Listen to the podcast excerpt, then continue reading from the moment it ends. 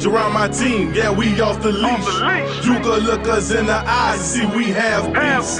Black and gold, that's the colors when we go to war. When we step up on that field, you gon' hear my roar. We them tiger cats, we them, we them tiger cats. We them tiger cats, we them, we them tiger Yeah, cats. nobody hitting harder. Better keep your guard up. Cause with everything we draw,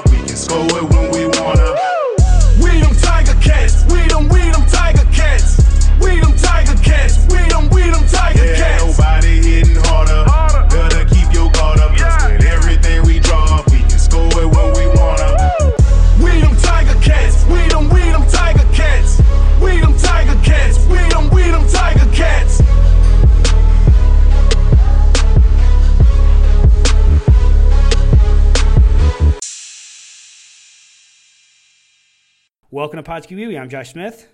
And I'm Mike Graham. Mike, uh, back at it really quickly uh, compared to the last time we took a break. We're get, we're kind of getting back in the groove of things because there's obviously a lot of news to talk about. But the the first thing we got to talk about off the hop here, you've seen Back to the Future, right? Oh yes, many times. uh, I used to own the second one on VHS when I was a kid. Same so- here.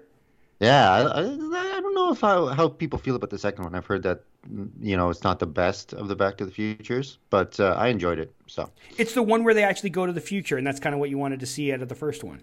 right, the uh, the uh, almanac, the sports almanac. Oh, how, how great would it have been to get your hands on that? Oh my god, I want one right now. You know, How- how- how rich would we have been? Sports almanac. I mean, we'd be we'd be depressed because we'd look through and go, the Ticats don't win a Grey Cup. Oh God damn it! But we'd be like, Yeah, but oh, we but make a lot of money along the way. It's like, so. oh, the like oh, off off two one game in particular, the Giants beating the Patriots in the Super Bowl the year the Patriots went sixteen and zero. The I would have bet every single dime I had on the Giants, and we, we you know what we would own the Ticats right now. That's that's how much money we would have made on that game. Yeah, I, it's funny to think uh, like I wasn't uh, into sports gambling back then, but uh, I wonder what the odds were on that day.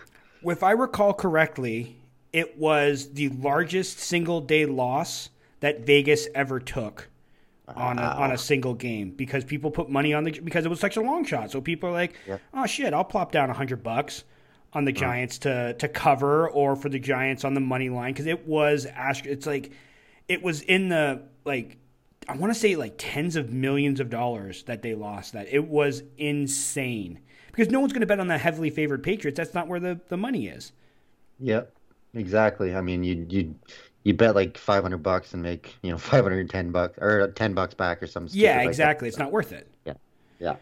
But the reason I bring it up is, uh, as I'm as I'm sure you read, I read it too, even though I, I work for Three Down. But I read John Hodges' uh, Insider Talk every Wednesday morning, and I bring it back to the future because a couple of weeks back, my name popped up in this. It, some anonymous CFL executive uh, didn't. Uh, it was obviously it was, it was I, I I took it as fun. Like I laughed, but it was something along the lines of the next time Josh Smith does one of his movie pieces, he could he should compare the Ticats to Back to the Future because they haven't won shit in years. And I saw it, and I, I was I was uh, I was just about to start work, and, I, I'm scrolling through and I'm reading it, and I popped. I popped huge. I thought it was one of the funniest things because all I heard for all the years that I did, I haven't, I don't do a lot of them anymore because like once you kind of you know mine that well, there's not really a lot of places to go back to. But uh, I did, I did those for so long, and I always had fun with them. But I kept being told by people who hated them that like these are stupid and no one cares and yada yada yada. And then years later to kind of get the uh, the recognition that even people in CFL teams read these like fun nonsense articles. It, it, it just tickled me so much. And you texted me that day, like, did you read it, not knowing that I had already sent out a tweet about it? What did you think when you saw it? Did you laugh as well? Because I thought it was hilarious. Yeah, I laughed pretty hard. I did not expect to see uh, your name in one of the quotes. but, me uh, neither. That's what I thought. I was like, who, is there a Josh Smith that plays for a team? Is he talking about the basketball player? Like that's the initial thing that, that came to my head. I was like, it can't be me. Yeah, those uh, those executives are a little sassy with some of their quotes. They had the one about you, and then uh, you know there was a couple more that kind of raised my eyebrows. Uh, like uh, I think the one was QB should only be making three hundred thousand dollars. Yeah, that was weird. Go. It's like that's a little arrogant, bud. Like I know that the XFL is coming in 2022, and we don't know what it's going to look like or how much they're going to pay. But uh, you know, maybe a, a, little bit of humility or uh, you know, not so much arrogance would go a long way in that regard. I'm not going to say that that was Marcel Desjardins that said that, but doesn't that sound like that was Marcel Desjardins that said that? It, it, it did. I mean, obviously, he doesn't like to pay his quarterbacks, so I would not be surprised if it was uh, MD. Again, I Hodge keeps his sources anonymous. I don't know, but I read that too, and I was like, that sounds like a Marcel Desjardins thing to say. Um, I did. I did take one issue with the quote. I don't think Back to the Future is a good a good uh, movie to compare to the Ticats. Uh, it's too happy. Ty, Ty, it ends on a happy note. Everything wraps up nicely. Even if you look at the trilogy as a whole, it ends it ends with with again spoiler alert for a movie that's 30 plus years old. It ends with Marty going back and and Doc finds his family and everyone goes to where they're supposed to be and, and it makes you happy at the end. That's not that's not Ticats football. Ticats football is either misery, abject mediocrity, misery.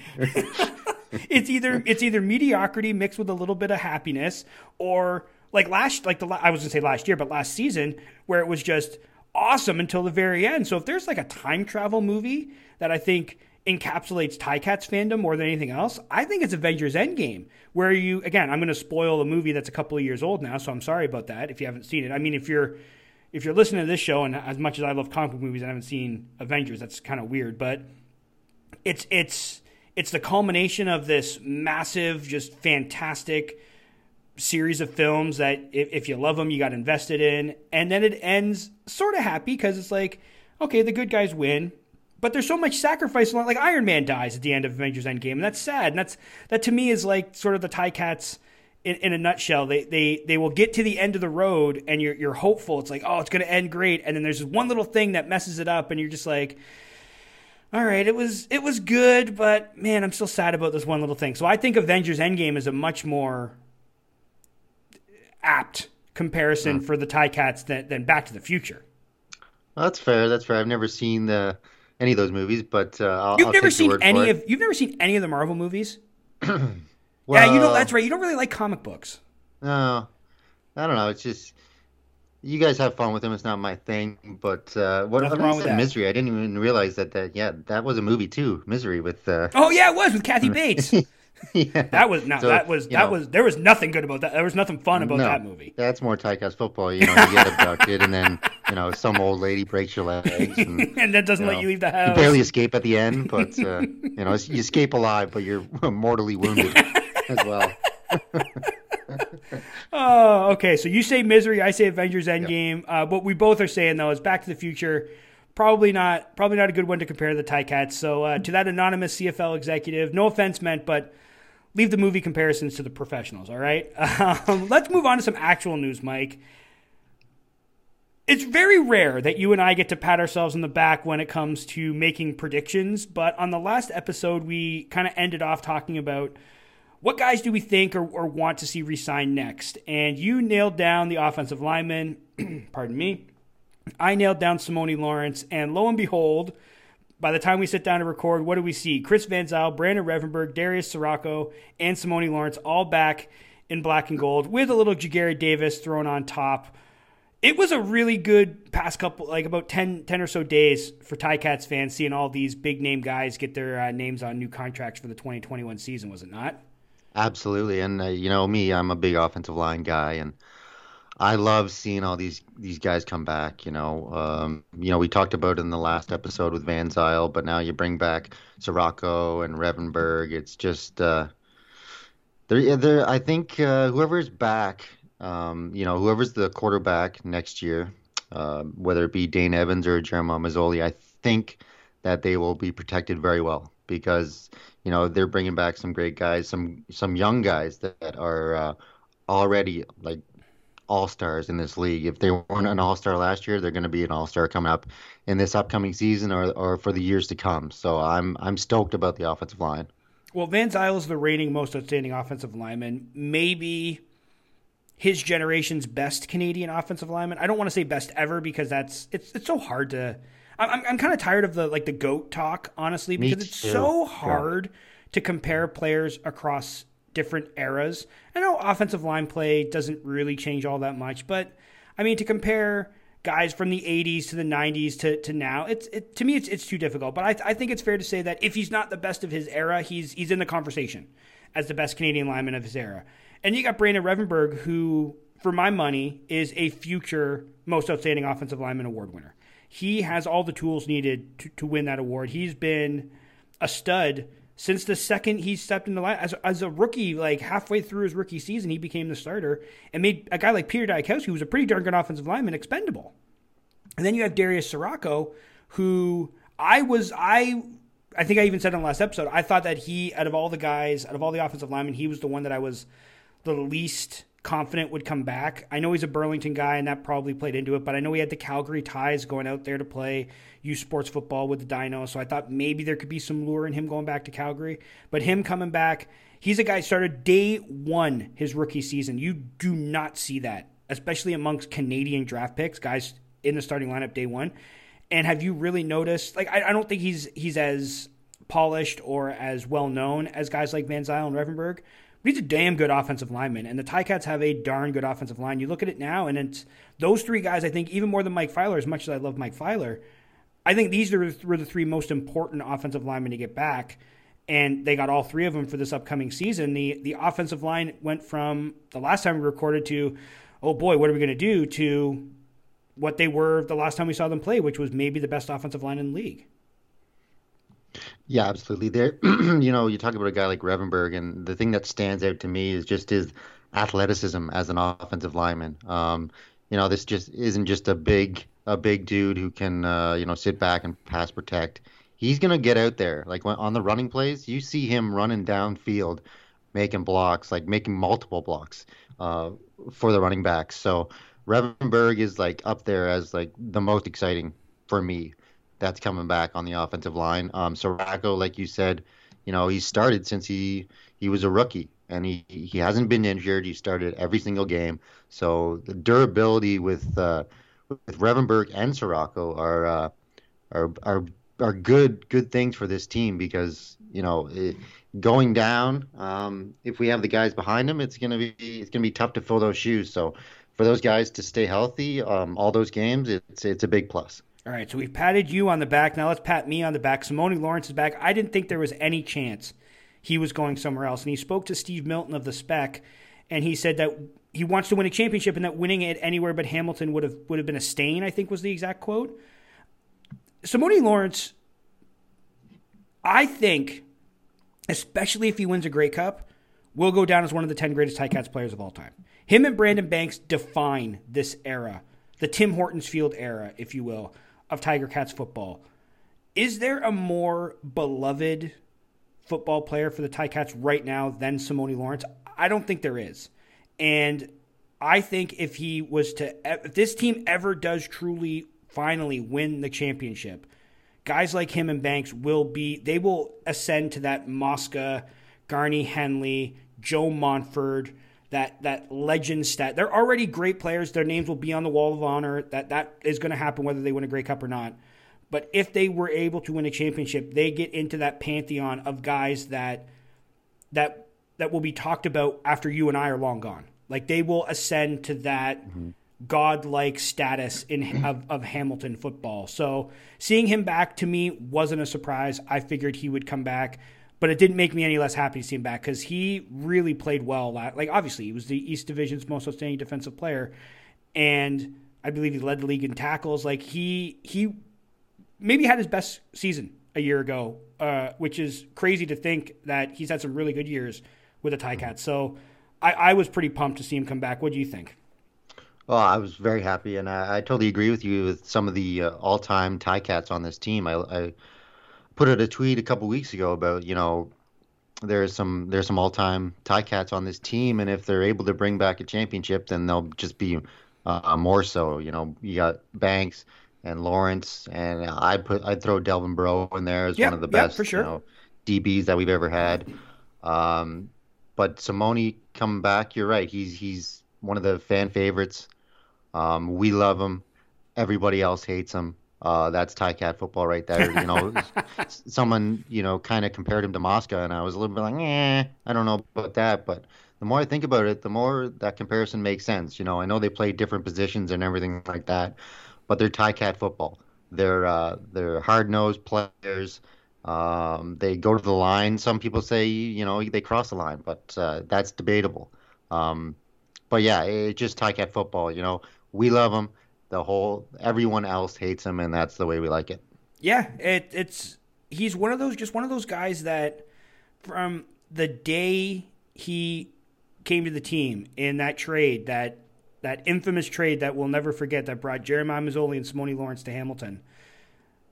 He's kind of just been the epitome of what it means to be a Tiger Cat. Wouldn't it seem weird to see? I, I know he spent a year in Edmonton and, and played uh, a fair bit because I, I believe he he got into the lineup. I think J.C. Sherritt was still there. I think he got hurt, and then Simoni played a few games until Sherritt came back. So it's not like he's he's never worn another uniform. But wouldn't it just feel weird to see him wearing something other than the black and gold? Oh, it'd be very weird. It'd be very very strange. Um, you know, you never know in pro sports these days. You, you know, your favorite. You know, even Gretzky. They say mm-hmm. Gretzky got traded. You know, anyone can get traded. All yeah. that stuff yeah, anyone can get traded, and maybe, God forbid, he he puts on an Argonauts uniform one day. But uh, you know, I just don't see it. I think he's going to be a Tiger Cat until he retires, and uh, you know, like you said earlier, he'll be going up on that Wall of Fame. Yeah, he just it. I, I just I keep going back to, and I, I know I've already said it, but if they win a championship, he he ascends to a level that very few reach in in sports in a certain city. Like again, right. I'm not comparing resumes or anything like that, but when you think across sports, you think of you think of what Tom Brady means to, to people in New England. You think of what Joe Montana means to people in San Francisco. You think of what uh, a guy like Doug Gilmour means to people in Toronto. Even though Doug Gilmour played for a bunch of teams, but in Toronto, you know Wendel Clark or a, a litany of Montreal Canadiens players. You know what I mean? Like you think of of what certain players mean to certain cities, and you think, especially of, of smaller cities, you think of what Ron Lancaster and George Reed mean to the people in Saskatchewan. Simoni Lawrence has the uh, an opportunity to be one of those guys. Him, I think him and Brandon Bank. You brought up Delvin Breaux. I think Jeremiah Masoli could could get there as well because I think quarterbacks are always kind of held, especially the ones that win a championship are always held in, in that highest of regards. But I, I, I look at Banks and, and, Lawrence in particular, and just the way that they embraced being Tiger Cats. You, you brought it up that like it is Tiger Cats football, and, and hard nosed linebackers. It's one of those things that that we gravitate towards here in Hamilton. And I know that there's you know every every fan base has their players that they love, and and, and I'm not taking that away. But in Hamilton, it feels like hard nosed physical.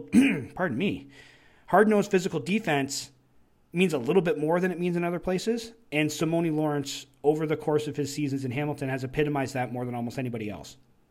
Yeah, and, and you look at a guy like Brandon Banks, he might not be a physical um, player, but he's tough. You know, mm-hmm. he's a small, tough guy, and uh, Hamilton fans loves that love that as well. And um, you know, they're going to be put on such a pedestal if they do win a championship because it's been so long since we won a championship. Yeah. You know, if we would have won one, you know, right before they got here, like you know, eight years ago or whatever, you know, they'd still be put up there. But uh, a drought like this since 1999 to win a finally bring back a championship to Hamilton, um, they'll be legends forever in that city. And especially if they do it this year, if they do it with yes. the game in oh, Hamilton, yeah. yes, yes, it's the, the, the the players on the team that win the next championship, especially if it's in 2021, they become immortals. Because uh, yeah, but I got this. I, I got a picture uh, sent from eBay. You know, laminated picture of uh, Mosca holding up the Grey Cup in front of Ivor Stadium with Henley yep. right beside him, and that yep. we could be a similar moment with Banks and uh, Lawrence next season. You know, with uh, Simoni Lawrence or whoever holding up that Grey Cup. So fingers crossed that it happens. Think think about the possibility of recreating that picture. Not not obviously shot for shot, but similarly with Simoni Lawrence and Brandon Banks. It'd be amazing. Yeah, um, it would be amazing. It would be up on my wall very, very quickly. Yep, I would find a way to get a copy as well. I would. Uh, I would put a, a, few phone calls into some people over at the Ticats, and hopefully we could get ourselves a couple copies. Uh, we can't not talk about Ja'Gared Davis though. Uh, bringing him back, the uh, as I have dubbed them, and I think we got to come up with a better name because the Four Horsemen of the Sack Apocalypse just doesn't roll off the tongue as much as I'd like it. I was thinking Sack Attack, but that just seems kind of. Mm. Too, that seems. I feel like every team would call their their yeah a little generic. Line. Yeah, yeah, exactly, a little generic. But Davis is back, coupled with Ted Laurent, with Dylan Wynn, with Julian Howsare, the four guys that caused so much havoc last year. All of them will be back in 2021. Let's get going, man. I, I'm I'm ready to watch these guys do their work. Yeah, Davis started 17 games for the Ticats in 2019. Had a a career high 13 quarterback sacks, and he was a division all star. So one of the best in the league, my friend. And uh, it, um, that defensive line, just like the offensive line, I think um, I think every position group is pretty stacked on this team. You know, depending on who we bring back, which we bring back, we brought back a lot of players already. Really have. But, uh, and do you remember just before? Remember when they did the whole like eh, we're gonna have a signing every day from Christmas Eve to New Year's Eve, and you remember like a couple weeks before that when everyone was like, "Why can't the Ticats sign anyone? They're not signing anyone. What's going on? Why everyone else is signing people? We're not." Patient. Every year we go, and I think we said this on the last show. Every single year we go through this. Every year people freak out because the second that players aren't signed and other teams sign players and the Ticats don't, people are losing their minds. And now you go look at the roster from a year ago, and you go, okay, we're missing oh, that, that's just this. Okay, a little bit here. They've they've signed almost all of their guys back. So in the future, next year when we go through this again, let's see if we can practice a little patience, please. Yes, well, uh, we'll see. We'll see about that. But at least fans know, are patient. We we and we, we are infinitely our... patient because we haven't won a Grey Cup in twenty plus years. But when it comes to signing players, man, we are not patient people. No, and we should put a little bit more faith in the guys in charge. You know, pe- players want to play for this team, and it's it's obvious about you know with all the the players re-signing with the Ticats. So I think uh, I think they have it under control, and we can you know take a deep breath and just. Uh, just wait a little bit. You know, just because other teams are signing players doesn't mean that we're not going to sign ours. So, um, yeah, to get to get a guy like Ja'Gared Davis back and that defensive line, I mean, they're they're going to cause havoc next year they're they're they they are a threat, and, and other teams better be uh, be planning for for their quarterback to be under attack like pretty much the whole game. Do you know what re-signing Ja'Gared Davis also means? It means it's guaranteed the Ticats get back to the Grey Cup. Ja'Gared Davis has spent four years in the CFL, and his season has ended in the Grey Cup all four of those years. So you sign Ja'Gared Davis, you get to the Grey Cup. That's just the way it works. So let, let, let, us completely skip the 2021 regular season and just get right to the Grey Cup because we know the Ticats are going to be there from the East just hand it to us, and uh, hopefully we can get that one game. You know, get over the hump. Yeah, maybe maybe if we didn't play the regular season, everyone was healthy, then we wouldn't have to worry. Like everyone would go into the Grey Cup healthy, and we, we would win. That's yeah, what maybe, we need to do. But, That's we need yeah. to petition the league to allow us because if you sign Ja'Gared Davis, you get an automatic berth in the Grey Cup. We signed him, automatic berth. Everyone's healthy. We're good to go. That's how it should work. Every, but every other team has to play. Oh, they, they got to play the full eighteen games. Oh, that seems fair. That seems I, fair. I like those odds. All right, perfect. Uh, last player to talk about a little bit here uh, Brett Wade, the Canadian defensive lineman. They re signed him on Friday. Uh, not much to talk about. He's kind of he's kind of a depth guy. He's a he's a developmental guy. Uh, I believe they he was an offensive lineman in university, switched to defensive line, but just another Canadian depth signing, a guy who's going to contribute most likely on special teams. These are these are guys that are important to get under contract as well. So it's it's nice to see a guy like him come back. And of course, the Ticats signed eight of their nine 2020 draft picks. Obviously, all these guys are, are Canadian as well. The lone guy that didn't sign was the uh, kicker they signed from UCLA, JJ Molson, because he is currently signed to the practice roster of the Green Bay Packers. So obviously, he is not going to be available to sign a CFL contract. But the Ticats drafted, uh, let, us go through the names here Mike, uh, Coulter Woodmansey, an offensive lineman from Guelph. Mason Bennett, a linebacker from the University of North Dakota. Those were their two first round picks. They took uh, linebacker from Acadia by the name of Bailey Feltmate. Uh, the wide receiver from Waterloo, Tyler Ternowski, a Hamilton boy who I remember when he was drafted was super excited about coming to the Cats. Uh, Stavros Katsantonis, a DB from UBC. Joseph Benz, another offensive lineman, this time from McMaster. And then we end off with a DB at a UBC by the name of, I, I want to say it's Gene, but it could be Jean Ventnos. And uh, a long snapper from UBC, Tom Schnitzler, I believe is how you pronounce that. So again, uh, we talk about rookies. I don't know if we're going to see a ton out of these guys. I think Ternowski could have an opportunity to get some playing time because Hamilton's uh, Canadian receiving depth is not exactly a, a murderer's row. But they drafted a couple of offensive linemen. We also know that uh, their first round pick from two years ago, Jesse Gibbon, is still waiting in the pipeline. I do kind of wonder if this could mean that maybe a guy like Mike Filer isn't brought back because they have sort of these younger and therefore cheaper in-house replacements for him. I could see Gibbon playing center, quite frankly. But uh, I mean, we say this to to find out probably uh, 40 minutes after we finished recording that Mike Filer's re-signed too. But it's always good to have Canadian depth. It's always good to have Canadian depth on the offensive line. And it's nice to see the Ticats get some of these draft picks under contract so we can kind of see them play, uh, hopefully in training camp and in the preseason, and then see what they can do in the regular season. It's always exciting when, when new players, especially draft picks, come in, right? Yeah, absolutely. And the way that uh, this team drafts, it's it's exciting because you know that these players can play, or a good portion of them can be can be starters eventually in this league. Um, you know, I, I I'm excited about the first round pick. Um, Coulter Woodmansey. You know, these guys have a. Does that just feel like an offensive lineman name? Woodmansey, yeah, it does. And you know, these guys have a a good track record of drafting offensive linemen. So um, maybe you know, probably won't start this year, but uh, I could see him being a starter. You know, two years from now or something like that. The guy, you know, 23 years old, uh, 28 starts at guard over four seasons for the University of Guelph. Six foot five, 325 pounds. He's a big dude. So uh, an OUA first team All Star and second team All Canadian 2019.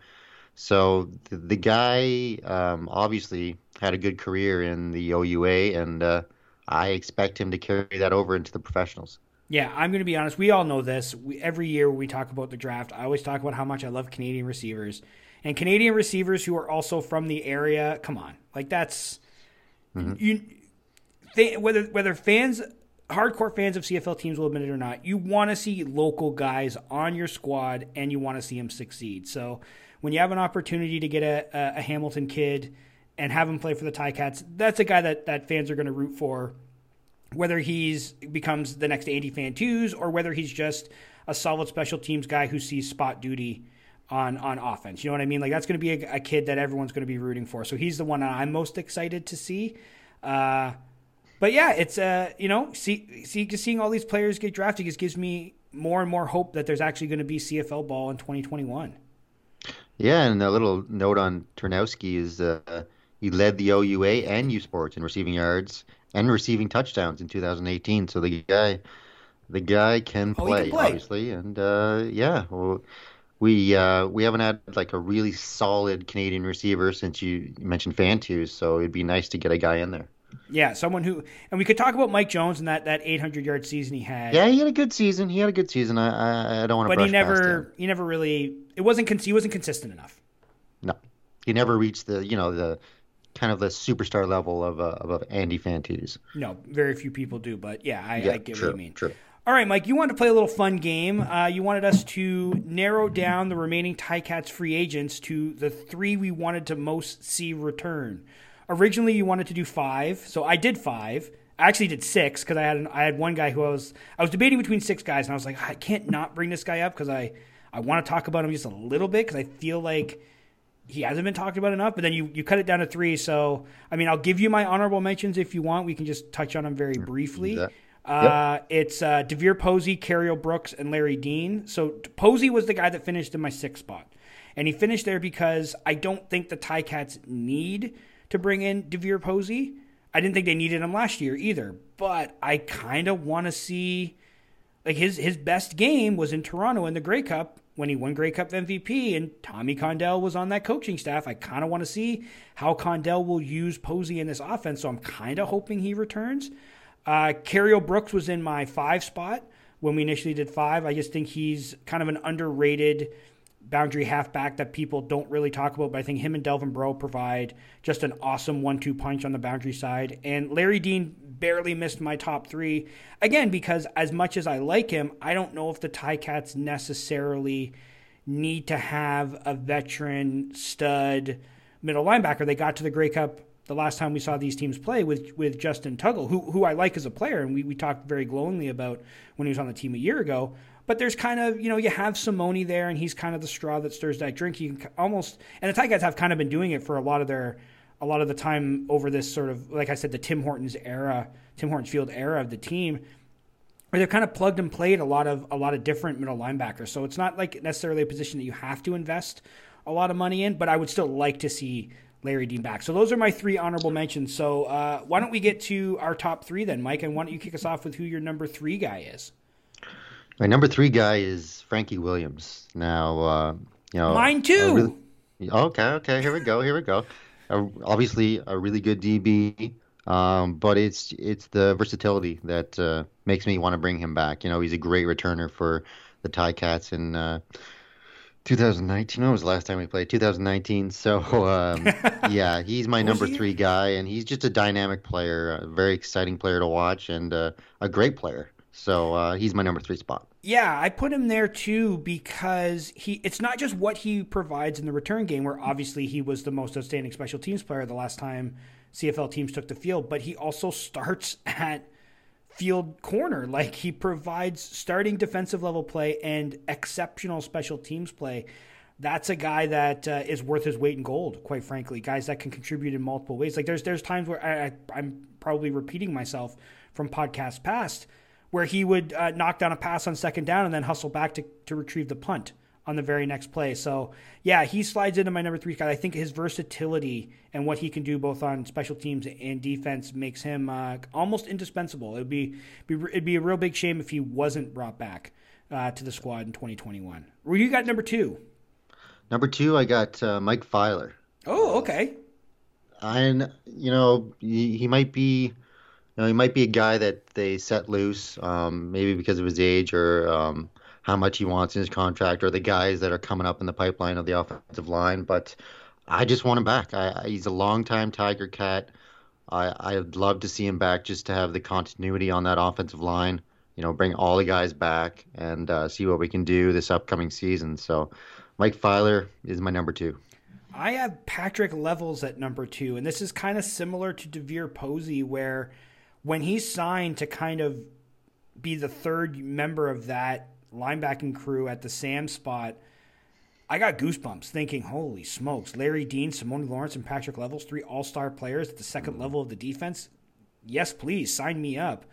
And unfortunately, there was no season in 2020, so we didn't get a chance to see him play. So I really want to see what he can do in Mark Washington's defense as that Sam linebacker, or maybe you kick him out out to uh, to field half, and because obviously he can play out there as well. So for those reasons, his versatility on defense, and just because we didn't get a chance to actually see what he could do with the Ticats, I want I, I put Patrick Levels as my number two. Mike, where yeah, do you go? That was with... a guy that oh. uh, that was a guy that I was really excited about when they signed in the offseason. Yeah. Um, but my number one pick, and we might have the same pick. I'm thinking is uh, our quarterback Jeremiah Masoli, and uh, I, I almost I of... almost told you let's not include Masoli because he's number one. Yeah, he, he just is, and I know there's a lot of debate among Ticat fans. Um, who are you going with? Who's your guy? Are you a Dane Evans guy or a Jeremiah Masoli guy? Both. I, am I'm, I'm both. I'm both, and uh, you know we see year after year after year in the CFL the quarterbacks get injured. Yes, and, you need uh, to.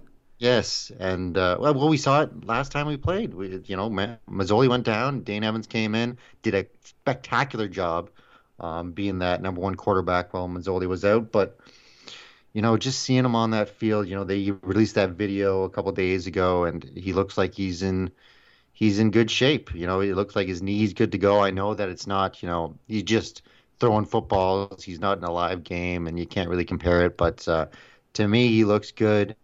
Um, he's our guy. He's the starting quarterback for now, and I want him back. I want the two. I want them both back uh, just to have that insurance. So to me, the number one guy is Jeremiah Masoli.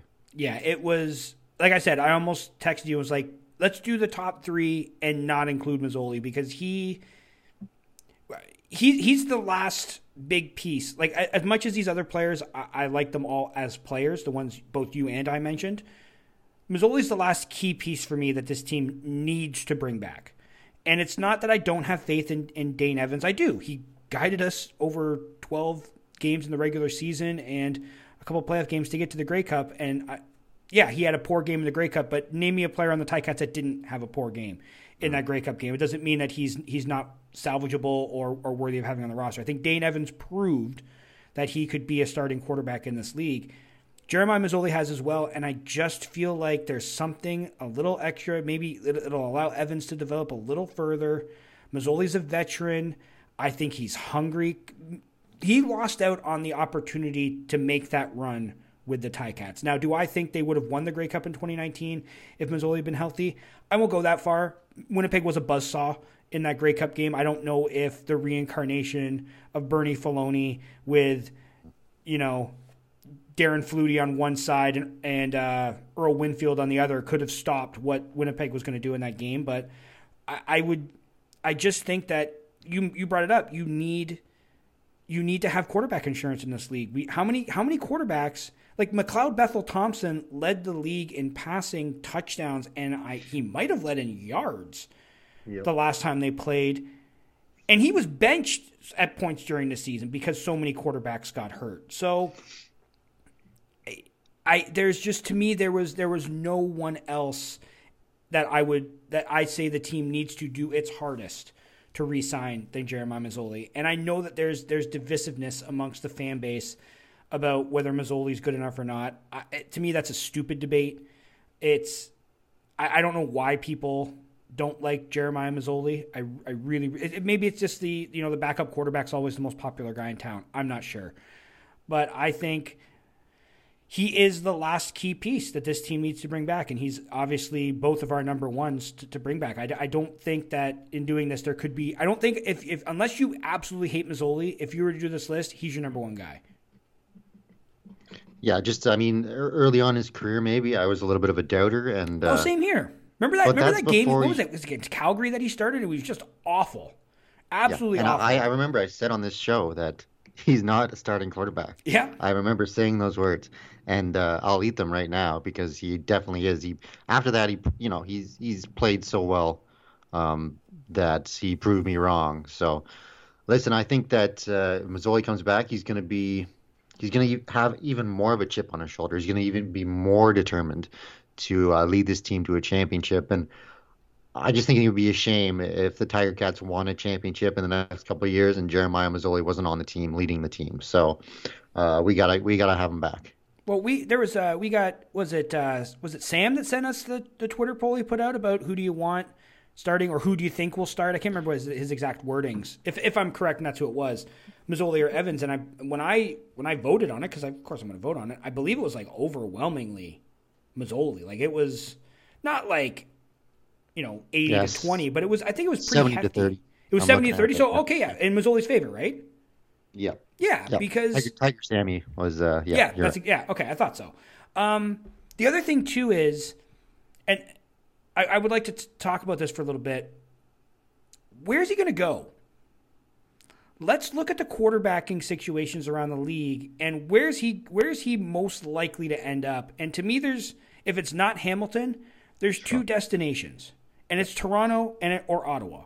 He's not going to Montreal. They got Vernon Adams. Like even if you even if Masoli is an upgrade over Adams, which I do believe he is, Adams is younger. They're they're they're like they're, they've signed him. They're they're in that's his corner. Guy. That's who that's their guy.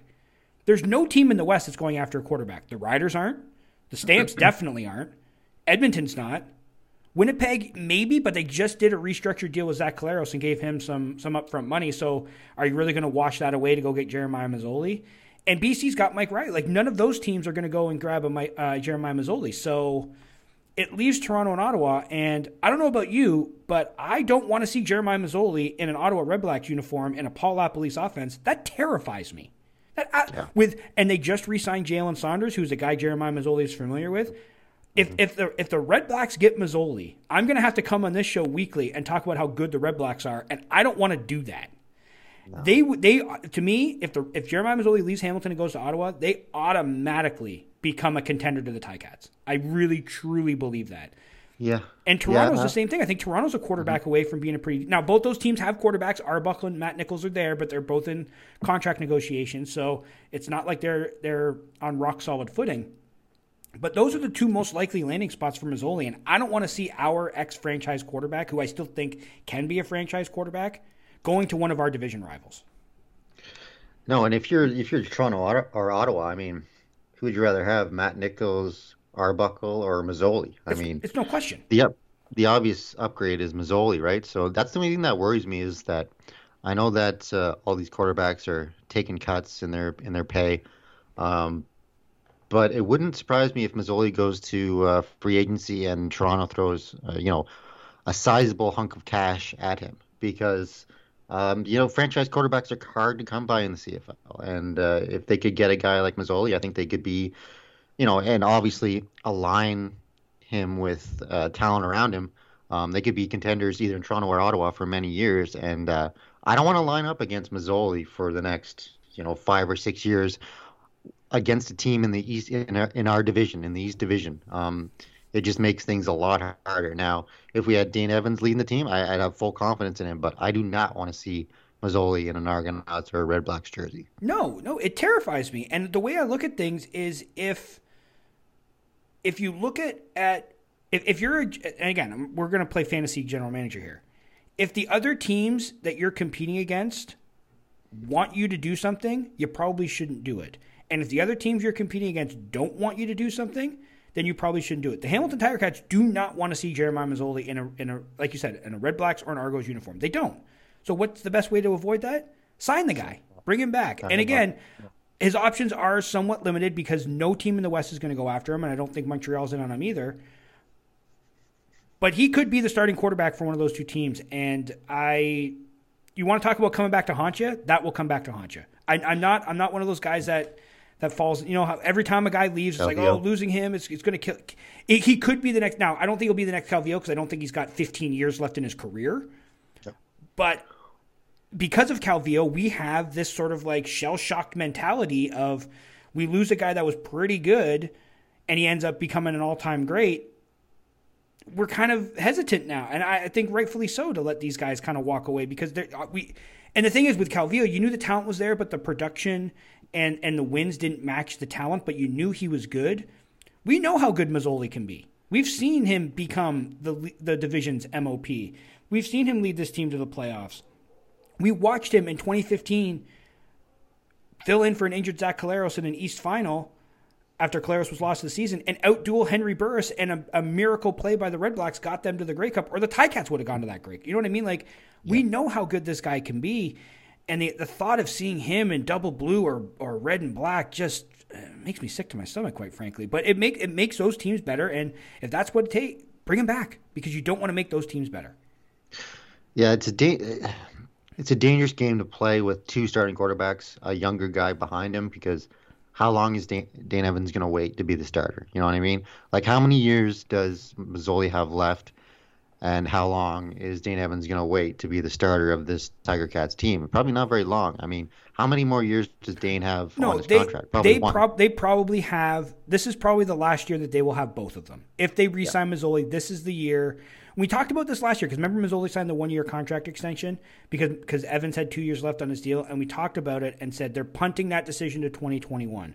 Well, 20, 2020 didn't happen, so now they have this decision. If they re-sign Masoli again to a one-year deal, then they can punt the decision to 2022. But they will, at some point, have to make a decision on who they want going forward. They just don't have to make that decision now because they can have them both. Mm. And this is the year that you sign them both because this is the year you throw all your eggs in the basket, right? Yep. You have the Grey Cup at home, you go for it all. You bring them back for one more year, and then next year you make that decision, which is going to be a very hard decision, yep. depending on how Masoli performs, if he comes back, and and you know all that all that stuff is going to have to be taken into consideration. But yeah, you're right. I think bring them both back this year, go for it this year, and then make that hard decision in the offseason next next year.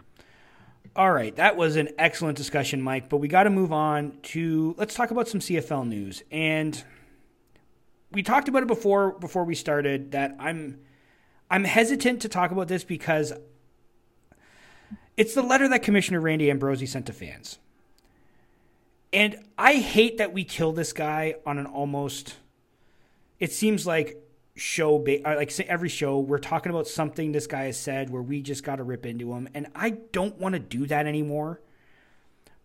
but he keeps doing stuff that makes it impossible not to go, What are you doing? And this letter to fans that he sent that I mean was nice. And I and I read it and I was like, okay, like it, it it's got me feeling okay. But there's not a lot of substance to it. And I saw like the online chatter back and forth where people there were people who were like just completely hammering about it. And then there were others who were like, well, give them the benefit of the doubt and all this other stuff.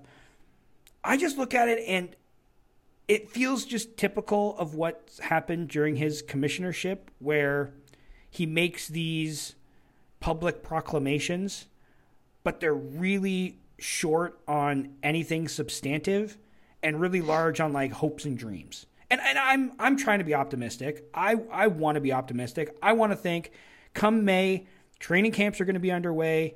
June we're going to get football. We're going to be back in the stands and all that good stuff. I want to think that, and I'm going to continue to think that. But this letter didn't didn't assuage my concerns that I don't know if they know what they're doing. Last year it was we have to we have to get this money from the federal government. If we do that, we can play games in 2020. And when that didn't happen, they didn't know what to do and we didn't get a season. Based on reading this, it feels like everything is on vaccinations for the virus and if the vaccinations happen, we'll be good to go. If not, eh, shrug emoji. You know what I mean? Mm. And I just feel like even if you can't give anything concrete, like saying if 50% of the country is vaccinated, we'll be playing games at the start when we said we would. But if that's not the case, then here's X, Y, and Z sort of contingency plans. They didn't have a contingency plan last year, and we didn't get CFL football. It doesn't feel like they have a contingency plan this year. And that concerns me because if they don't have one, does that mean we're not getting CFL football in 2021? Because honestly, I don't want to be all doom and gloom, but if they go two years without CFL football, I think we're done. I think we're, mm-hmm. I think we're, I think we're done. I think we close up shop.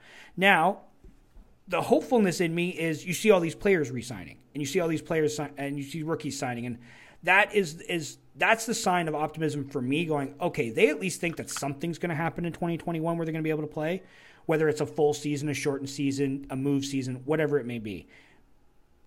But this letter, and the one line, I, I guess, just got to say, near the end of it, he says, he's talking about, you know, getting back to the Grey Cup and all this other sorts of stuff.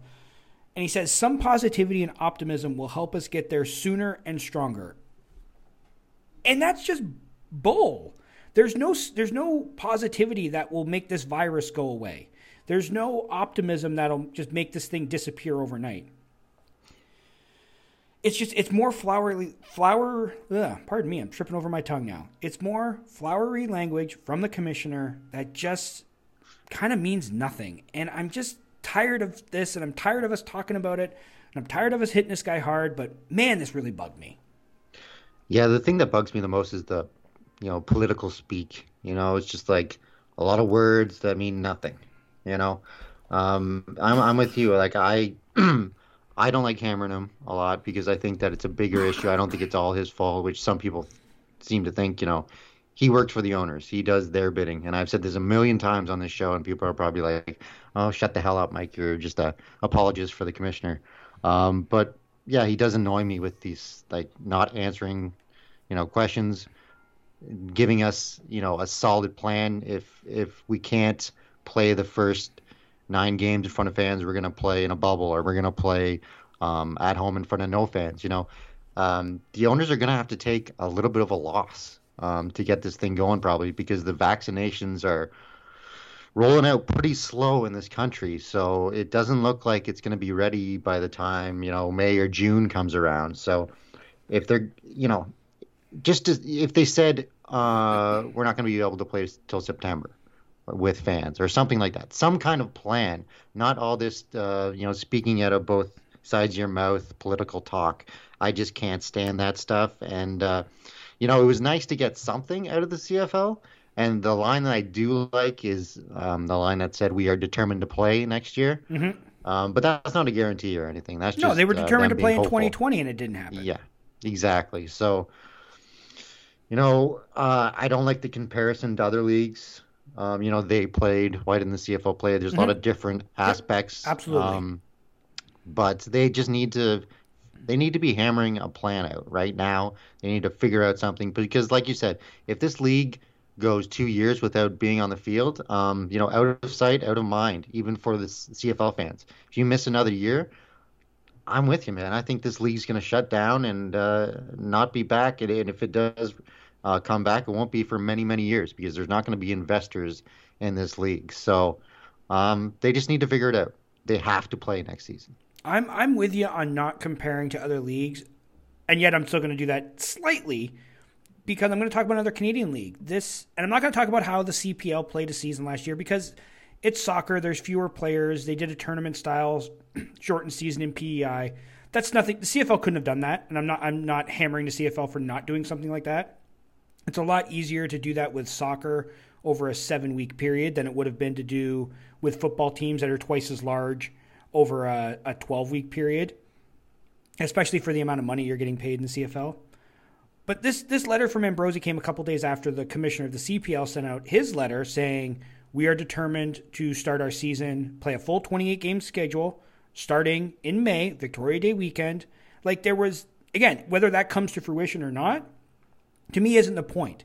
This is this is our stated goal, and we will keep you updated on what we're going to be doing going forward if we can't meet this goal. That is what we should be hearing. I'm not saying the CFL has to come out and say this is plan A, plan B, plan C, blah, blah, blah, blah, blah, and have every duck in a row, but at least come out and say we are committed to starting the season on time based on these factors. If these factors don't exist, we will reevaluate and we will come back to you in, in due time with a, a second plan. You know what I mean? Like mm-hmm. it's it's the difference in getting something substantive versus getting something not substantive. To me, is the difference in what in these two things. And I'm a fan of both leagues, and and and it's like one gave me like, oh my, okay, we might be back in the stands at Tim Hortons Field in late May to watch soccer. I have no idea what the heck is going on with the CFL, and that to me is is the problem that I'm having. Yeah, there's just way too much secrecy uh, in this league. You know, whether it comes to player injuries or or you know plans for future seasons. Um, we need more transparency transparency in this league, and yep. uh, it's just it, we've been screaming this from the rooftops for years now. It seems um, this just the secretive nature of the CFL. Um, you know, it just needs to be better in in that. So. Um, this letter doesn't really say anything, and, and it's kind of a disappointment. Let's talk about one last thing, piece of CFL news, and then we'll get out of here. One year deals has been sort of uh, a hot topic this offseason. Uh, I, I, believe it was Dave Naylor that wrote a piece for TSN talking about mm-hmm.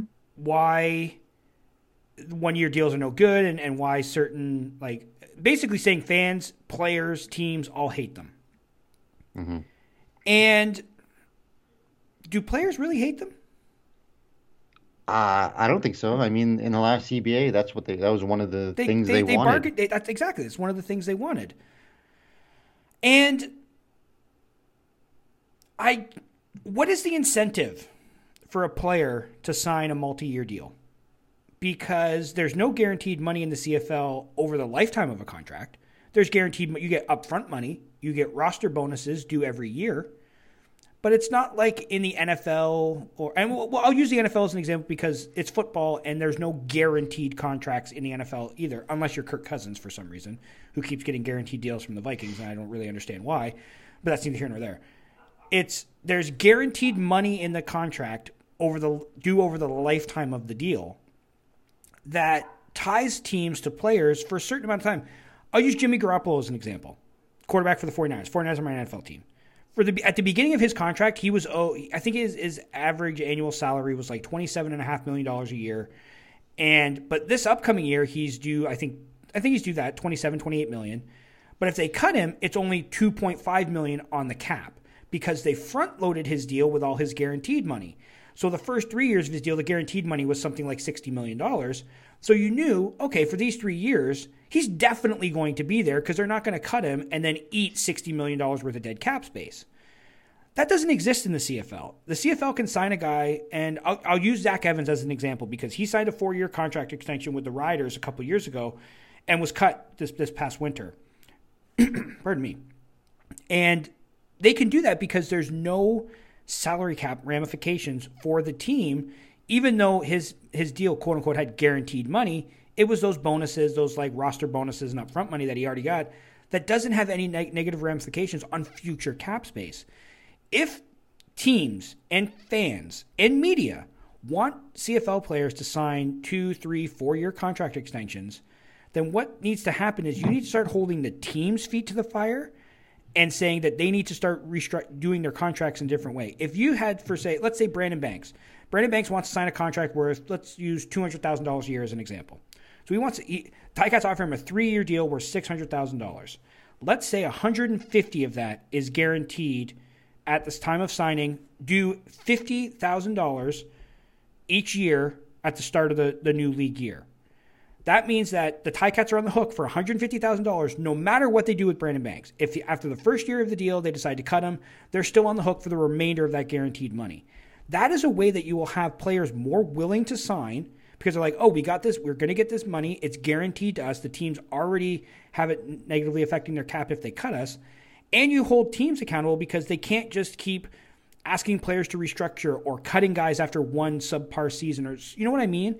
Like you have a mechanism in place where the guys still get paid, but the teams also have to show a little bit more loyalty in keeping the guys around because if like I will use the Banks example, if they cut him after the first season, they still have $50,000 in dead money on their cap the next 2 years. Not a lot, but that could be the difference between signing, getting someone re-signed, or being able to offer a little bit more to an impending free agent. You know what I mean? Like it, it, it forces the teams to commit to the player as much as it forces the player to commit to the teams. Because to me, the problem's not players. You don't think Brandon Banks, Brandon Banks doesn't want to play anywhere else but Hamilton. Simoni Lawrence doesn't want to play anywhere else but Hamilton. But they know that if they sign a four year contract extension, it's not worth the paper it's written on because after one year, they can be asked to renegotiate, take a pay cut, and there's no guaranteed money in it to make them go, well, no, I'm not going to do that. You have to pay me this because if you cut me, there's two hundred thousand dollars of dead cap space. You know what I mean? Like there's nothing to hold the teams accountable to these deals. So why should players think that it's worthwhile to sign for more than one year? Yeah, it doesn't make sense. There needs to be more accountability from the teams. Um, and you know the the one year deals. I know that everyone doesn't like it. I don't. I don't really mind it. Um, it kind of makes it exciting in the off season to see all these free agents and and all that. And most of these guys re-sign with the team anyway. Um, you know, if you have a really talented guy that that made some noise, and you know he might go down south, but you know most of the time the the guys that go down south come back and they re-sign with with their CFL team. So yep. I know it seems like there's like a lot of player movement because um, there's a lot of free agents, but it's not really that way. Um, you know, you're not a lot of the times you're not going to get that huge amount of money that's going to make you want to leave a team. Usually, they're you know the the offers are fairly close, and uh, usually they'll opt to stay with their team if they're comfortable there. So there's not as much player movement as people think there is, and no. it doesn't really bother me as much. And the guys that move, when you think of the big like we and we all remember like people our age remember like the mid '90s where quarterbacks would change teams and they bounced around, and everyone loved it. Everyone loved mm-hmm. Doug Flutie going from Calgary to Toronto. Well, I mean, Ticats fans didn't love it, but oh, Flutie went from Calgary to Toronto. Danny McManus went from BC to Edmonton to Hamilton, and it's like you you see it in the NFL. You see free agency is a big thing. So yeah, it's it sucks when you see you know half of the league being available for free agency, but you want to see big name players available to move, and and it gets people excited in other sports. But yet in the CFL, for some reason, we want everyone to always stay no one to ever move, and it's I don't know. The one seems to always come back to the player. I mean, the fans buying jerseys. That's what it always seems to come back to. You know, I don't want to buy a jersey of a of a player that's just going to leave in a year, but you know, I I understand that. I understand that. Yeah, but, I don't uh, want to plop down two hundred dollars on something that's useless in a year either. But that's being smarter with your money, mm-hmm. like. Mm-hmm. And you got to be be smart with the the players you pick, right? Like, yeah. uh, you know, uh, no one can foresee what a player is going to be with the team for a year or two years, but you can guess that uh, a guy like you know Brandon Banks or you know one of the guys that they're going to bring back year after year is going to be with the team for several years, and that jersey will be good for several years. So I know it's a risk, and I know I shouldn't be saying anything because it's other people's money. It's not my money, but I took a risk in, in getting a Dylan Wynn jersey.